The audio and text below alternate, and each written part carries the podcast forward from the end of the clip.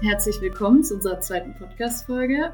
Heute haben wir Julia Brandt vom Wuppertal-Institut bei uns und ähm, ich übergebe gleich einfach mal das Wort an dich, Julia. Ähm, vielleicht kannst du ja mal kurz vorstellen, was ist das Wuppertal-Institut und was genau machst du dort für Arbeit? Ja, sehr gerne. Schön, dass ich hier heute teilnehmen darf. Äh, vielen Dank für die Einladung. Äh, ich selber bin seit etwa zehn Jahren am Wuppertal-Institut tätig als Projektleiterin und das Wuppertal-Institut insgesamt ist ein, ähm, ja, wir nennen es immer schön auf Neudeutsch Think Tank ähm, für Nachhaltigkeitsthemen, die Klimaforschung, die natürlich sehr bekannt ist, aber äh, in unserer Abteilung zum Beispiel beschäftigen wir uns auch sehr viel mit nachhaltigem Produzieren und Konsumieren, ähm, Materialverbräuche, die hinter unseren Pro Produkten stecken, solche Themen zum Beispiel erörtern wir. Ähm, und natürlich auch, äh, wir sind auch in, in der Politikarbeit, ähm, unterstützen die deutsche Nachhaltigkeitsstrategie oder sonstige politische ähm, äh, Strategien und Themen natürlich. Also wir arbeiten viel in der Wirtschaft, äh, unterstützen bei Nachhaltigkeitsmanagement und solchen Sachen. Also das ist ein sehr breites Feld, in dem das Wuppertal-Institut sich hier bewegt. Okay, wenn wir heute über das große Oberthema Nachhaltigkeit eben in Bezug auf Handys, Smartphones sprechen, dann haben wir besonders eben die Umwelt und den Konsum der Menschen im Blick. Und Ziel der Bundesregierung ist es ja eigentlich bis 2015, 50 weitgehend äh, treibhausneutral zu sein und äh, die SDGs umzusetzen und eben die Erwärmung um 1,5 Grad einzuhalten. Darüber wird ja auch gerade aktuell viel im Wahlkampf gesprochen. Und äh, jetzt erstmal so die Frage, ein Handy hat ja eben wie jedes Produkt auch eine Wertschöpfungskette und also eine Lieferkette und damit ja auch einen ökologischen Rucksack. Ähm, kannst du da vielleicht irgendwie ein paar Zahlen nennen, wie eigentlich ähm, ja so der ökologische Rucksack äh, eines Smartphones grob aussieht und ja, wie da der Energie- und Rohstoffverbrauch auch ist? Sehr gerne. Da, äh, wir haben gerade am Beispiel Handy haben wir auch viel gemacht in den letzten Jahren. Ähm, da das ja doch ein Produkt äh, unseres Alltags von jung bis alt äh, einfach ist. Und ähm, so ein Handy, so klein es ja ist, hat einen äh, erschreckend großen ökologischen Rucksack. Ähm, hier ist natürlich, wenn man bei Handy äh, von Handy spricht, ist natürlich immer äh, Smartphone oder herkömmliches Handy. Ähm, da variieren die Rucksäcke natürlich nochmal stark. Ähm, aber wenn man jetzt auf die Smartphones ähm, guckt, dann haben wir hier einen Rucksack von äh, fast 80 Kilo Ressourcen, die dort drin stecken in solch einem kleinen Teil. Ähm, das bezieht sich natürlich, wie du gerade schon sagtest, ähm, auf die gesamte Wertschöpfungskette, also angefangen mit der Rohstoffgewinnung, wo ein großer, großer Teil des Rucksacks drauf entfällt. Also wir haben fast die Hälfte, ungefähr 35 Kilo ähm, des ökologischen Rucksacks entfällt wirklich auf die Phase der Rohstoffgewinnung. Ähm, die Produktion ist mit 8 Kilo nicht so schwergewichtig. Ähm, und ein zweiter großer Batzen liegt tatsächlich in der Nutzungsphase. Ähm, und das ist ja auch der Punkt, wo wir selber als Nutzer des Handys eben auch äh, doch die ein oder andere Stellschraube haben, um diesen Rucksack auch ein kleines bisschen geringer zu machen. Ja, danke, Julia. Ähm, du hast uns ja jetzt schon ein bisschen was von dem ökologischen Rucksack an sich berichtet. Du hast gesagt, vor allen Dingen die Produktion und die Nutzung sind ja besonders schwerwiegend in dem Bereich. Hm, wenn wir uns dann so die Lebensdauer, also wir sprechen dann vor allem über von einem Smartphone angucken, gibt es denn auch, sind dann gerade auch die Bereiche, die, die halt besonders belastend für die Umwelt sind oder unterscheidet sich das dann nochmal?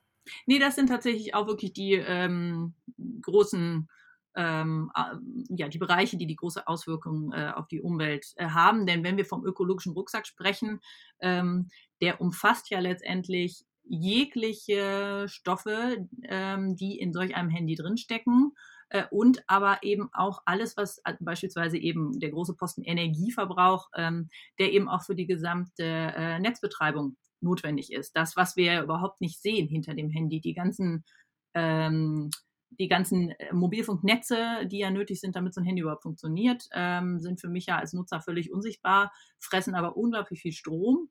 Ähm, die ganzen Serverfarmen, die müssen mit unglaublich viel Strom gekühlt werden. Ähm, das ist ein riesengroßer Batzen, der tatsächlich dahinter steckt ähm, und der natürlich entsprechende, je nachdem, welche Energieträger dort auch genutzt werden, als Beispiel jetzt mal, ähm, habe ich hier natürlich auch die großen äh, Umweltauswirkungen ähm, die dann eben diesen Rucksack so schwer machen. Ja, das ist natürlich äh, schon mal sehr interessant. Ähm, dieses Jahr wurde ja auch von der Bundesregierung das äh, Lieferkettengesetz auf, auf den Weg gebracht, oder ja. Und wenn wir jetzt über Ressourcenschonung und den Schutz der Umwelt sprechen, ähm, welche Chancen bringt denn dann eigentlich so ein Gesetz, ähm, dass ja, dass es irgendwie auch äh, in Bezug auf Handys das Ganze irgendwie ressourcenschonender macht? Ähm, also als Ansatz ist das sicherlich gut und wichtig, ähm, denn wir müssen ja auch immer bei der Frage nach Nachhaltigkeit auch aufpassen. Ähm, hier wird ja gerne schon mal dem einen oder anderen schwarzer Peter zugeschoben. Also es kann der Konsument alleine kann es nicht richten. Deswegen ist eben solch eine Gesetzgebung essentiell wichtig, die auch die Wirtschaft dahin bewegt, äh, entsprechende ressourcenschonendere Produktionsstätten oder eben natürlich auch gerade wenn ich beim wenn es ums Thema Handy geht, ist ja auch dieser ganze, neben dem ökologischen, auch der soziale Bereich unglaublich groß und relevant, eben Stichwort ähm, Abbau von speziellen ähm, Rohstoffen in im Kongo ist ja nun mal auch ein Begriff, das äh, sogenannte Konfliktmineral, äh, was ja durchaus auch durch die Medien ging in den letzten Jahren. Also es ist ja nicht nur der soziale Bereich, äh, nicht nur der ökologische Bereich, sondern auch der soziale Bereich, der sehr relevant ist. Und ich denke, hier ist eben die Politik auch deutlich gefragt, ähm, durch solche Gesetzgebungen ähm, auch entsprechende Regeln zu schaffen, dass eben dort auch äh, eine bessere oder eine soziale und umweltverträglichere Produktion auch stattfindet. Ähm, denn die Wirtschaft alleine wird sicherlich, ich meine, wir sind auch, das ist auch kein Gutmenschentum allein. Ähm, da geht es äh, letztendlich um den Euro am Ende des Tages, ähm, sodass hier eben auch die Wirtschaft allein nicht aus einem sozialen und ökologischen Motivationsgeschehen heraus äh, hier großartig was verändern wird, sondern es bedarf eben auch genau solcher Regelungen wie eben diesem Lieferkettengesetz. Ob das jetzt weit genug geht, sei mal dahingestellt, aber es ist sicherlich äh, ein guter Anfang. Ja, du hast ja gerade schon gesagt, ähm, es, ist, es ist natürlich ein Anfang und wir spinnen jetzt mal gedanklich ein bisschen rum. Wenn du sozusagen ähm, ein, also im Rahmen dieses Gesetzes eine Maßnahme erlassen dürftest, ähm, gibt es da irgendwas, was du sagen würdest, das wäre auf jeden Fall noch super relevant oder ist nicht spezifisch genug jetzt schon im Gesetz? Letztendlich geht es ja immer irgendwie um Geld, um halt ähm, die Umwelt zu schonen. Ich denke, wir müssten an die einzelnen Rohstoffe ein wirklich ehrliches Preisschild dranhängen. Also hier bewegt man sich natürlich schnell in Fragen von Subventionen und so weiter. Also ein ganz großes Feld, was auch sehr komplex ist. Ich glaube, da könnten wir jetzt fünf Stunden drüber reden, wenn wir da ins Detail gehen. Aber deswegen bleibe ich da mal ein bisschen an der Oberfläche ähm, und sage einfach nur, das ist auch was, was wir im Wuppertal-Institut auch ähm, immer wieder bearbeiten. Die Frage, was ist denn eigentlich ein ökologisch wahrer Preis von einem gewissen Produkt? Und das wäre mein Wunsch, wenn ich das äh, entscheiden dürfte, dass eben ähm, jeder Rohstoff, der letztendlich für so ein Handy ähm, benötigt wird, verarbeitet wird, ähm, dass der wirklich entsprechend seiner ökologischen und auch sozialen Dimension, hier wird es natürlich sehr viel schwerer, da ein Preisschild dran zu hängen, ähm, auch entsprechend bezahlt werden muss in der Wirtschaft und hinterher natürlich auch vom Konsumenten. Das muss natürlich auf alle Schultern, wird das dann irgendwie verteilt und umgelegt. Ähm, denn ich denke, das würde durchaus auch dazu führen, äh, dass die Produktionsweisen sich verändern, sehr viel ressourcenschonender äh, auch stattfinden ähm, und auch wir als Konsument auch vielleicht zweimal überlegen, ob wir dann äh, das Handy für den entsprechenden Preis dann kaufen oder nicht oder vielleicht unser altes auch doch noch ein paar Monate länger haltbar ist und gar nicht so schlecht ist. Ähm, Gibt es denn da schon hm, vielleicht auch Vorschläge? Also ich habe mal was von einem Produktpass gelesen eben dass man sozusagen jedes Produkt, wie so eigentlich so dieser Nutri-Score oder so im Endeffekt für, für Essen, dass man das dann auch bei äh, technologischen äh, ja, Produkten eben dran klebt. Es wäre ja eigentlich auch schon mal so ein, ein guter äh, Schritt, um auch den, ja, die KonsumentInnen einfach ein bisschen zu sensibilisieren, oder? Absolut, ja. Ich, ich weiß an der Stelle allerdings manchmal nicht so ganz genau, wir sind ja wirklich mit vielen, vielen Labeln ähm, jeglicher Art konfrontiert als Konsument. Ähm, da bin ich mitunter ein bisschen vorsichtig, äh, inwieweit eben noch ein zusätzliches Informationsblatt auf Druck, nenne ich es jetzt mal ein bisschen allgemeiner, auf einem Produkt, inwieweit der mich wirklich ähm, erreicht. Ähm, weil ich glaube, manchmal geht man auch relativ blind durch diesen ganzen Label-Dschungel, weil ich sowieso nicht genau weiß, was dahinter steckt und was das jetzt wirklich bedeutet. Ähm, dieser Nutri-Score, den du gerade angesprochen hattest, der ist natürlich relativ einfach zu verstehen oder auch so dieses, es gibt ja so, das kennen wir alle auf den Kühlschränken oder den Waschmaschinen, irgendwie den, diese Effizienzstufen, äh, ist das jetzt eine A, B, C, das ist ja auch nochmal äh, überarbeitet worden. Es gibt ja jetzt nicht mehr A, sondern es ist ja jetzt irgendwie auch ein bisschen angepasst worden. Aber so, sowas zum Beispiel kennen wir ja alle. Das wäre sicherlich auch denkbar, dass man das ähm, auch auf ein Handy erweitert. Ähm, sicherlich nicht dann, dann nicht nur auf den Energieverbrauch, sondern dann müsste es wirklich auf den gesamten Ressourcenverbrauch gehen. Ähm, aber ich, ja, also ich wäre trotzdem sehr vorsichtig damit, ähm, was wirklich dahinter steht und ähm, was auch wirklich den Konsumenten erreicht und äh, nicht überfrachtet und überfordert auch.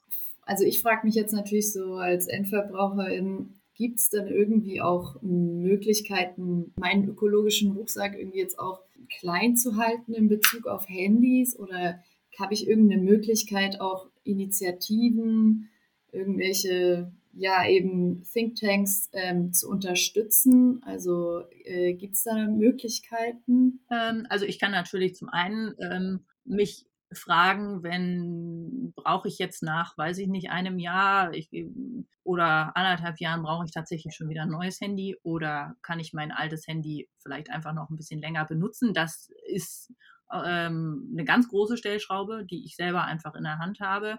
Ähm, denn in der Regel sind sie ja rein technisch gesehen noch funktionsfähig. Wenn man sie ein paar Jahre lang benutzt, irgendwann äh, schieben einem dann natürlich die Hersteller da auch einen Regel vor, weil es dann keine Updates mehr gibt und, und so weiter. Also die haben dann natürlich auch ein Interesse daran, dass ich mir ein neues kaufe. Aber innerhalb dieser, ich sage jetzt mal, vier, fünf, sechs Jahren äh, kann ich so ein Handy sicherlich benutzen. So, das ist ein großer Punkt, wo ich als Konsument wirklich auch was verändern kann. Dann ist es sicherlich die Frage, wenn ich mir ein neues kaufe, was für eins kaufe ich mir? Gehe ich dafür? Es gibt ja solche beispielsweise die Initiative Fairphone, ähm, die wirklich auch darauf achtet, dass die, dass viele der Produkte, äh, der, der Rohstoffe, die in dem Smartphone sind, auch aus fair gehandelten Quellen kommen äh, und auch vermehrt auch auf, achten Sie ja auch hier auch auf äh, ökologische Verträglichkeit, sprich die Frage, wie lange nutze ich mein Handy, wenn ich mir ein neues kaufe, was kaufe ich mir für eins? Ähm, und dann auch darauf achte bei dem Hersteller, inwieweit sind vielleicht auch die Teile austauschbar. Das ist wieder, spielt zusammen mit dem Punkt, wie lange nutze ich mein Handy. Denn wenn jetzt beispielsweise, es war ja so ein bisschen immer der Schwachpunkt von den iPhones beispielsweise, dass der Akku irgendwie nach einem Jahr immer äh, schlapp gemacht hat und der so verklebt war, dass man ihn ja nicht so ganz einfach mal austauschen konnte. Das ist natürlich dann eine Frage, wenn ich schon von vornherein auf Langlebigkeit achte beim Kauf, sollte ich natürlich auch darauf achten, dass das Produkt entsprechend äh, konzipiert ist, dass das auch möglich ist. Also das sind sicherlich die zwei großen Stellschrauben, die ich im Persönlichen als Konsument auch bewegen kann und äh, wo ich Einfluss nehmen kann. Denn auf die Rohstoffgewinnung, auf die Produktionsphasen, da habe ich ja letztendlich einfach keinen Einfluss. Okay, Hanna, hast du noch Fragen? Ja, total. Was ähm, mich jetzt vielleicht noch interessieren würde, du hast jetzt berichtet, was wir vielleicht als Konsument einzeln machen können. Und dann gibt es Thinktanks wie euch, die sich auch unter anderem mit solchen Themen beschäftigen.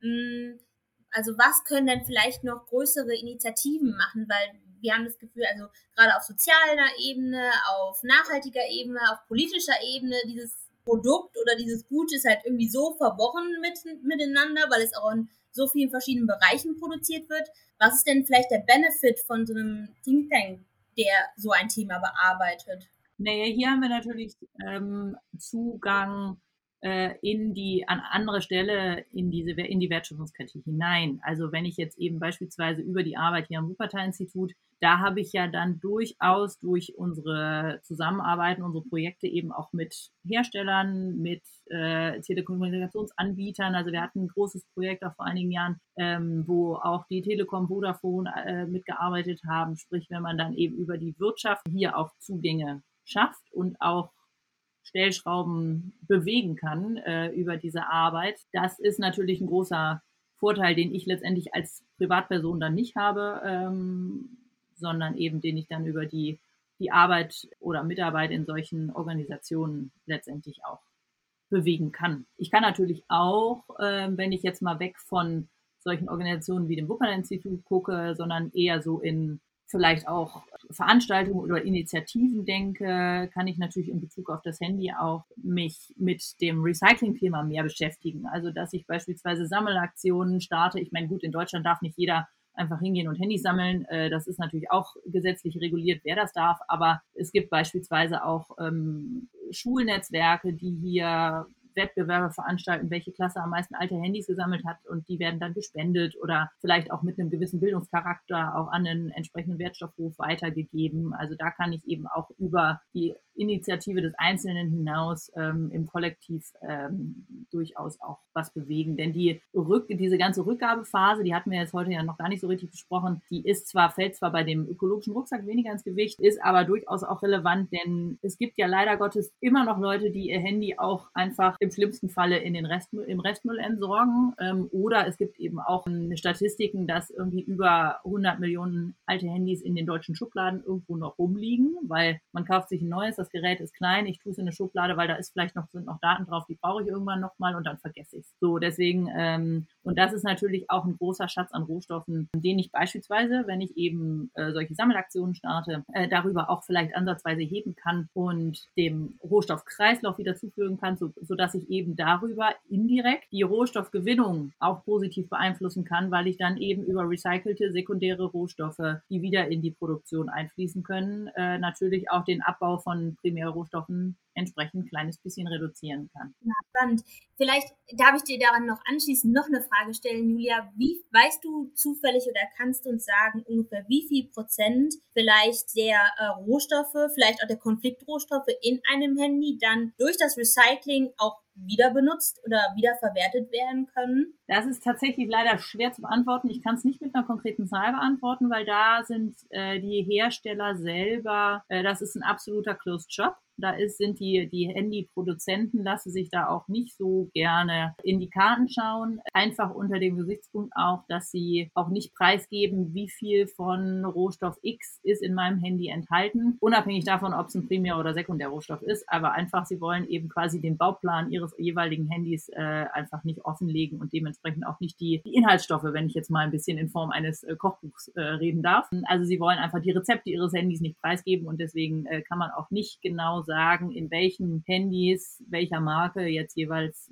wie viel Rohstoffe primärer oder sekundärer Art auch stecken. Ähm, hast du aber das Gefühl, dass, ähm, also jetzt mit den mittlerweile irgendwie, ähm, dass auch bei den, bei den Firmen angekommen ist, dass, dass KonsumentInnen vielleicht auch einfach gerne eben nachhaltiger konsumieren würden? Hast du das Gefühl, dass da auch, also dass, dass eben jetzt Unternehmen wie ja, iPhone, Samsung, was auch immer, auch ähm, da was ändern in, ihren, in ihrem Angebot? Oder ist es dann eher so Greenwashing, hey ja, wir sind nachhaltig, ähm, aber im Endeffekt äh, ändern sie nichts an, an ihren Grundprinzipien? Hm, man muss ja leider Gottes auch sehen, ähm, gerade im Handybereich, dass, dadurch, dass das Handy auch einen großen Stellenwert als Statussymbol in den letzten Jahren erreicht hat, gerade über diese Smartphone-Bewegung, ist, sind wir oder ist der durchschnittliche Konsument, die durchschnittliche Konsumentin nach wie vor dazu, dafür bereit, A, sehr viel Geld für beispielsweise eben das kleine Äpfelchen auf dem, auf dem Smartphone zu bezahlen und dann auch relativ resistent dagegen, was es für soziale oder ökologische Auswirkungen hat. Also Beispiel, wir hatten vor ein paar Jahren gab es doch diesen großen Skandal in der Presse über die ähm, Produktionsbedingungen von Apple, wo sich auch äh, Menschen auch zu Tode gekommen sind, unter welchen Umständen auch immer. Und die Verkaufszahlen sind daraufhin quasi überhaupt nicht eingebrochen. Also daran sieht man leider, dass da ähm, der Einfluss oder ich sag mal die, dass das mein Konsumentenkonsumverhalten ähm, mitunter nur sehr begrenzt äh, beeinflusst. Leider, muss ich sagen. Äh, auf der anderen Seite sieht man aber so in den letzten Jahren durchaus auch eine Bewegung, also gerade so unter Jüngeren, wir haben viel, arbeiten ja viel mit Schülern und Schülerinnen zusammen, dass da durchaus auch ein Bewusstsein ähm, sich eben was wir ja schon lange im Lebensmittelbereich haben, sich durchaus auch jetzt in den IKT-Bereich auf Handys, Computer und so weiter auswirkt, sodass hier doch auch, ja, auch mal nachgefragt wird. Und genau dieser Druck ist letztendlich ja auch das, was die was wir dann brauchen, auf die Unternehmen, flankiert von der Politik. Damit sind wir ja vorhin auch schon mal eingestiegen. Und ich sehe schon, dass da auch äh, Bewegungen stattfinden, aber die sind eben dadurch, dass sie nicht so, der aktuelle Druck nicht so groß ist oder der individuelle Druck von den einzelnen Konsumenten, bewegen sie sich halt sehr langsam. Also diese großen Apple wie, äh, Riesen wie Apple, Samsung und Co. sitzen halt einfach noch sehr, relativ fest im Sattel, was ihre Produkte und deren Statussymbol angeht, äh, dass sie eben nicht, sich nicht von heute auf morgen da wirklich groß bewegen, sondern das sind kleine, kleine Schrittchen, die sie gehen, die sie aber tatsächlich meistens gehen am Rande von, wenn die Regularien anziehen, dann gehen sie da natürlich mit, weil das müssen sie, aber sie gehen nicht großartig darüber hinaus. Okay, dann ähm, würde ich sagen, wir wollen es gar nicht zu lange machen. Vielen Dank auf jeden Fall, dass du uns hier Rede und Antwort gestanden hast. Sehr gerne. Ich hoffe, dass unsere ZuhörerInnen was mitnehmen aus dem Gespräch und ähm, ja, wünsche dir noch einen schönen Tag auf jeden Fall. Danke. Danke auch. Dankeschön.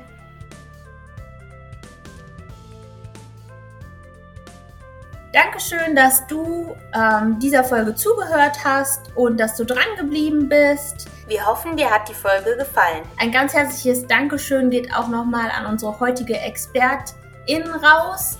Ohne euch wäre dieses Projekt so nicht realisierbar gewesen. Was ganz wichtig ist, nochmal am Ende zu erwähnen, die Folge hat natürlich keinen Anspruch auf Vollständigkeit. Es gibt sehr viele Aspekte, die wir heute vielleicht auch nicht erwähnt haben. Aber wenn du jetzt noch mehr über die Thematik lesen willst vielleicht oder dich weiter informieren möchtest, dann verlinken wir dir in den Show Notes auch die Webseite unseres Schwesterprojekts Know Your Phone von Sarah und Tillmann. Die haben sich da wirklich sehr viel Mühe gegeben, haben eine sehr interaktive Seite gestaltet, äh, auf der du auch Quizze machen kannst und dein eigenes Verhalten nochmal reflektieren kannst und auch dein Wissen nochmal ein bisschen aufstocken kannst mit ganz vielen äh, Links, die sie gesammelt haben. Genau, dabei wünschen wir dir auf jeden Fall viel Spaß und wir freuen uns natürlich auch über dein Feedback, egal ob du eine Folge oder mehrere Folgen gehört hast. Den Link dazu findest du auch nochmal in der Projektbeschreibung oder in den Show Notes, genauso wie unsere E-Mail-Adresse. Wir freuen uns immer auf eure Nachrichten. Jetzt bleibt eigentlich nichts mehr zu sagen. Bleibt offen für Neues. Wir sagen an dieser Stelle Tschüss, macht's gut.